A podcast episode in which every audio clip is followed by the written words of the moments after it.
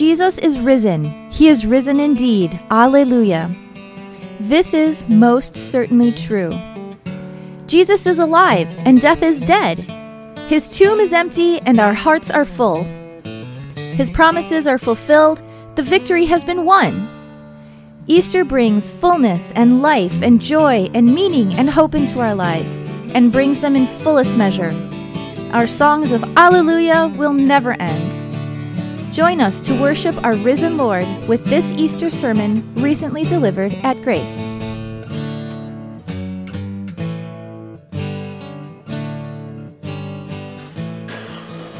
The Gospel from Luke 24. On the first day of the week, very early in the morning, the women took the spices they had prepared and went to the tomb.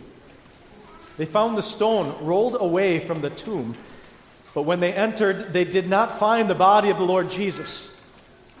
While they were wondering about this, suddenly two men in clothes that gleamed like lightning stood beside them. In their fright, the women bowed down with their faces to the ground. But the men said to them, Why do you look for the living among the dead? He is not here, he has risen. Remember how he told you while he was still with you in Galilee the Son of Man must be delivered over to the hands of sinners, be crucified, and on the third day be raised again. Then they remembered his words. When they came back from the tomb, they told all these things to the eleven and to all the others. It was Mary Magdalene, Joanna, Mary, the mother of James, and the others with them who told this to the apostles. But they did not believe the women because their words seemed to be like nonsense. Peter, however, got up and ran to the tomb. Bending over, he saw the strips of linen lying by themselves, and he went away wondering to himself what had happened.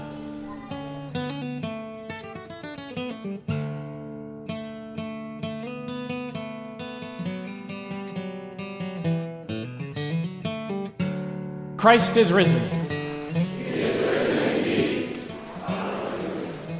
So much of life is uncertain. Will gas prices bump higher? or drop a bit lower? Will COVID birth another strain and disrupt our life patterns again? What is the stock market going to do in the next months? When will the black hooded specter of death swing his sickle in our direction? Uncertainty makes me uncomfortable. I have to concentrate on all kinds of other things and shove uncertainties in the back of my mind, or I'll go batty. But if there's one source of uncertainty, consider this. What if, what if there was no eternity? What if this existence, this world, this life were all we had, and when we're done, we're done? A deteriorating random mix of atoms and molecules poofed into the atmosphere. If there was no eternity, then creature comforts, medical advances, Technology to make our life easier and more manageable would mean everything to us. Then we would strive and strain, move every muscle, make every decision in order to be happy now, to feel good now. We would panic in a pandemic and ache under the thought of aging. If there's no eternity, we would grasp at every straw and every well marketed app in order to occupy our time and attention. We would obsess over food and entertainment and eat every meal as though it were our last. And think of every show and performance and game as it's the only thing worth getting worked up about. If there was no eternity, we would live in uncertainty, we would die in uncertainty, except for this one certainty that it will all come to an end, and we will end, and then there will be nothing. It will all come to nothing. But what if? What if there is one single event that flips the whole scene and guarantees that death is not the end, that there is life beyond this life? That there's no need to try to make this world perfect because perfection is still to come. That there really is a God, not just a God, but the only God who makes it all happen because He cares for us and supplies everything that we need to have unending, non boring joy. My friends, there is just such an event. We celebrate it today Easter.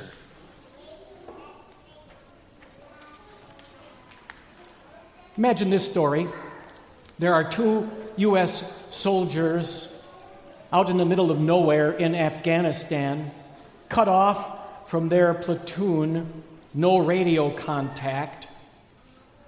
They're surrounded by enemy soldiers who are approaching. Grenades and mortars are exploding all around. They see hundreds of enemy soldiers rise from behind rocks. They have scrunched down in a hole they dug into the side of a hill. And one of those soldiers turns to his buddy and makes the prediction I'm going to die today. Would you believe that prediction? Would you accept it as fact? But what if that soldier then said to his buddy, But three days from now, I'm going to come back to life and my body's going to pop out of this grave? Would you believe that prediction? Would you accept it as fact? Probably not. On more than one occasion, the Lord Jesus predicted, I'm going to Jerusalem where I will be captured and killed. His followers didn't like it. They wanted to prevent it from happening, but they could hear the hatred in the crowds and see the anger in the eyes of Jesus' enemies. And so, if this was his only prediction that he would have made, I'm going to go to Jerusalem, be captured and killed, and it came true, which it did, we would think that his followers would not be shocked. But when he predicted, I will rise from the grave and come back to life, that seemed impossible. Then it happened. The gospel for the festival of the resurrection of our Lord in Luke 24. On the first day of the week, very early in the morning, the women took the spices they prepared and went to the tomb.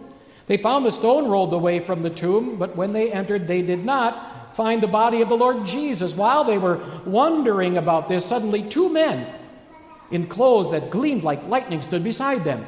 In their fright, the women bowed down with their faces to the ground, but the men said to them, Why do you look for the living among the dead? He is not here, he has risen. Remember how he told you while he was still with you in Galilee the Son of Man must be delivered over to the hands of sinners, be crucified, and on the third day be raised again. Then they remembered his words. If there is anything that underscores something as absolutely certain, it is the fulfillment of a prediction. Add to the mix someone making several predictions and they all come true. And add to that, someone making several predictions that seemingly are impossible and they still all come true.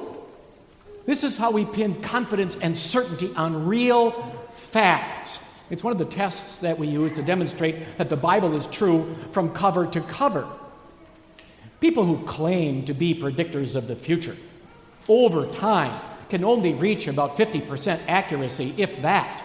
Sort of like trying to predict the results of flipping a coin in the air. But when God makes predictions, they all come true. When Jesus said, I'm going to raise Lazarus from the dead, that prediction came true.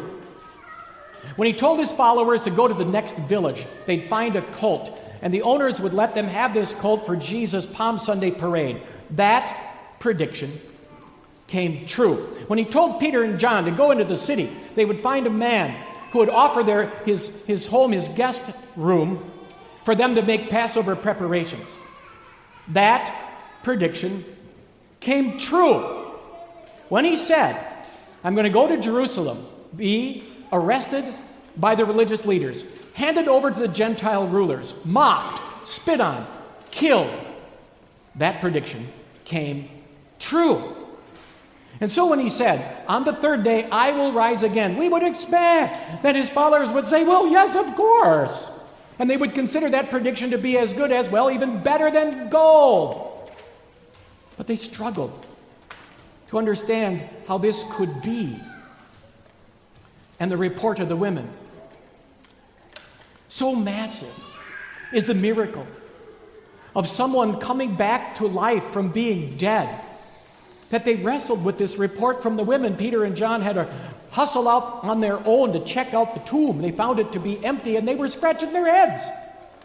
Only later in the day, several hours later, when Jesus himself appeared, did it all sink in. Then they realized his prediction had come true. His rising from the dead is a fact. It's one thing to believe the fact of the resurrection, it's another thing to bask in the certainty of why.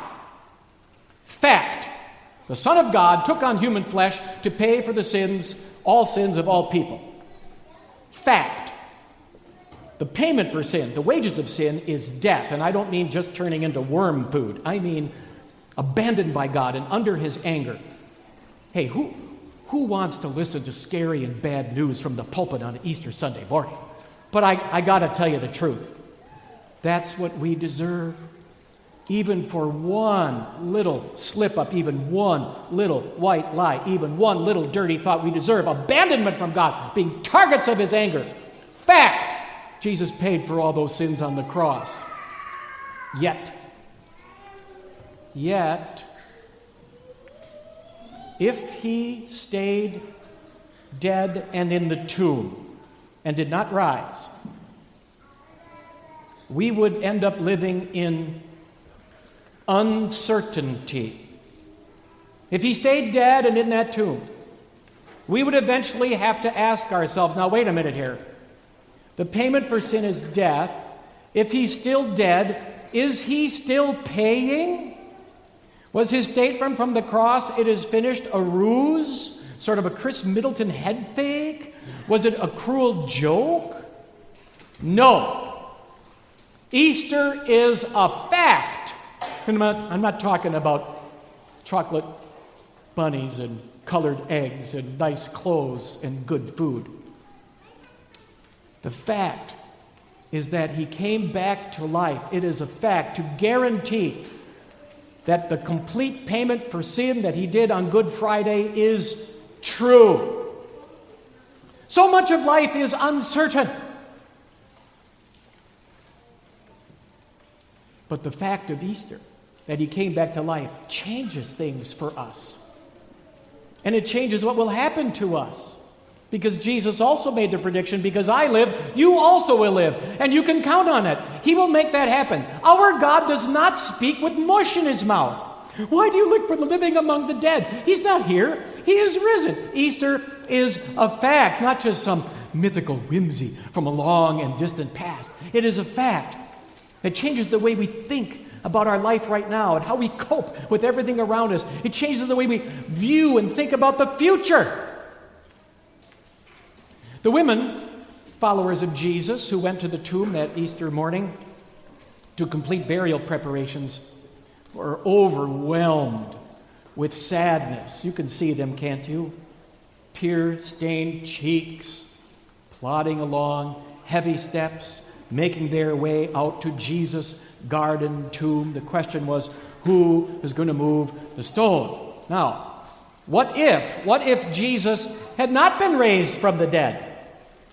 Well, then, the soldiers would have had to move the, the stone, of course, The women would probably have had to slip them a couple of C notes, you know, to bribe them to do that. But the stone gets moved, they finish their burial preparations, and then those women would return to the city slowly, sadly, silently, even though the early harvest springtime festival of unleavened bread was going on in Jerusalem, they would have had nothing to say, nothing to sing about. Easter changed all that. When they came back from the tomb, they told all these things to the eleven and to all the others. It was Mary Magdalene, Joanna, Mary, the mother of James, and the others with them who told this to the apostles. But they did not believe the women because their words seemed to them like nonsense. Peter, however, got up and ran to the tomb. Bending over, he saw the strips of linen lying by themselves, and he went away, wondering to himself what had happened. Peter was wondering to himself. I find that English word wonder to be rather interesting. Wonder can mean, I wonder how long this sermon is going to go. Wonder can also mean surprise and joy, like the little child who finds an Easter basket on Easter Sunday morning, even though she was so naughty on the Saturday before. What a wonder! What a surprise! Peter moved from the first definition to the second. You and I get to live in that second definition. Just swimming in the wonder and joy of Easter. God bled out for sinners. Believe it. God came back to life, though he was dead, to give us certainty. Believe it. When your hopes have been dashed, with plans that crumbled in this inevitably rotten and crumbling world. The wonder and joy of Easter sweep in for the living Christ to say to you, You are in my plans to be with me. When you're filled with pessimism and doubt whether anybody really cares about you and what your future might possibly be, the wonder and joy of Easter sweep in. And the living Christ says, you're going to be with me. I care about you. You get to live with me forever. The Easter fact produces Easter fun. And I'm not talking about silly giddiness, but deep, abiding joy. I heard someone once say, It doesn't seem to me that Christianity is much fun. I don't think that person really thought through the impact of the Easter message. I can't think of anything more fun than living in Easter joy. There are three reasons that we are living here on this earth to honor God for who He is and what He's done for us, to stick close to Him so we end up with Him in heaven, and to help others get there too. The first two, God took care of. The third one, that's a little more challenging, especially because Satan likes to put potholes in our path as we reach out to others. And he likes to move orange barrels to detour people's lives and head them down his path to hell. And one of the barrels that he likes to use is to worm his way into people's minds and to get them to think that what God wants and what God says eh, is no big deal. What he likes to do is that kind of worming into people's. He did that. He pulled that stunt in the Garden of Eden, and he's still pulling it today, trying to lead people to think that this life and this world is all there is. And when we're done, we're done, and there's nothing more. And so people like that end up, well, being compassionate to others once in a while because they sense maybe it's the right thing to do. And they get obsessed about the aging process because they can't think of anything else to be worried about. That's living with a lot of uncertainty. I don't want to live like that. I don't think you do either. So when you're having a horrible day, and all the time and effort you put in to achieve something just fell apart, when you have this sense that you really don't matter, when you feel like there's uncertainty not only all around you but creeping inside of you, go again with the women to Jesus' tomb and see what happened. The fact allows us to have the fun of being connected with God now and forever, and offers us the fun of proclaiming that fact to others. Christ is risen. Happy Easter. Thanks for listening. To learn more about God's grace or to support this ministry, please visit gracedowntown.org today. This grace is for you.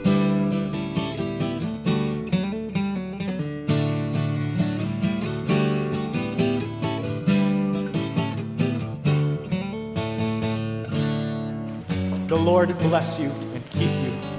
The Lord make his face shine on you and be gracious to you. The Lord look on you with favor and give you peace.